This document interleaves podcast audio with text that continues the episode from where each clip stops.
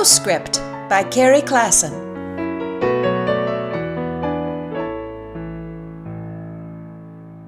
Blue had been through a rough patch. He was adopted from the shelter and then returned for unspecified reasons. That's when Bill met him. Blue is an Italian Mastiff, which means he is massive, just not quite as massive as an ordinary Mastiff. I don't know exactly what attracted Bill to Blue, but it's not hard to understand. Blue is a very sweet boy. But he'd been through a lot. Bill is working from home most days, but he's been going in on Wednesdays, and that's what Bill did the Wednesday before last the first Wednesday after he adopted Blue. That's when Blue ate the door frame.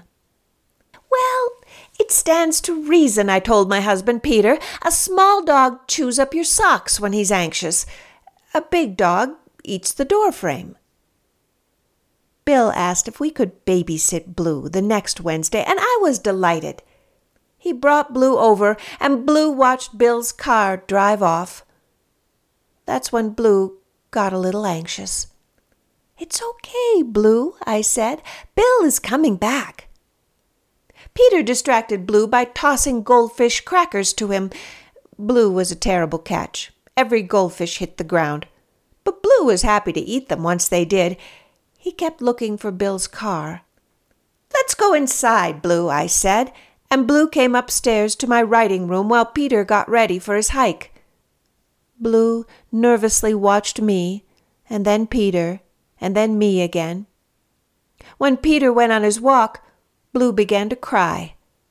Peter was back a few minutes later because he forgot his phone. Blue greeted him like he'd been gone a month. After Peter left the second time, Blue relaxed a little. It appeared that people left this place and then they came back. It was worrisome, but Maybe it would be okay. Blue lay down on his bed and he spent most of the morning watching me, making sure I didn't go anywhere. Every so often, I'd reach down and pet his worried forehead. It's okay, Blue, I said. Peter is coming back, and then Bill is coming back, and everything is going to be okay.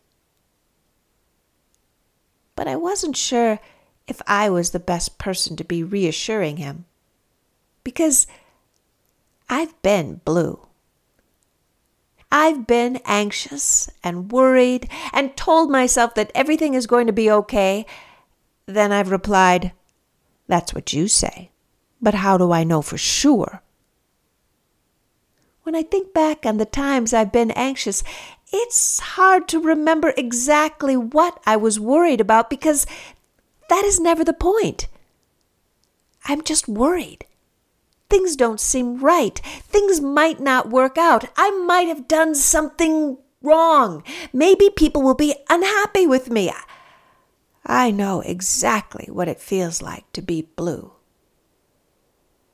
But the next time I feel anxious, I have a new trick I'm going to try.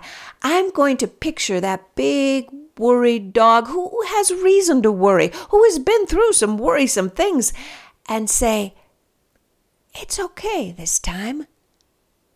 This time, you're going to be fine. When Bill returned, Blue ran over to him and leaned his big head against him and wagged his tail. You see, Blue, I said, I told you everything was going to be fine. Then Blue did something I didn't expect. He came over to me and leaned his head against me for a long moment. He wagged his tail. Then he returned to Bill.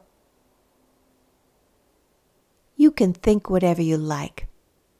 I'm going to believe that's how Blue says thank you.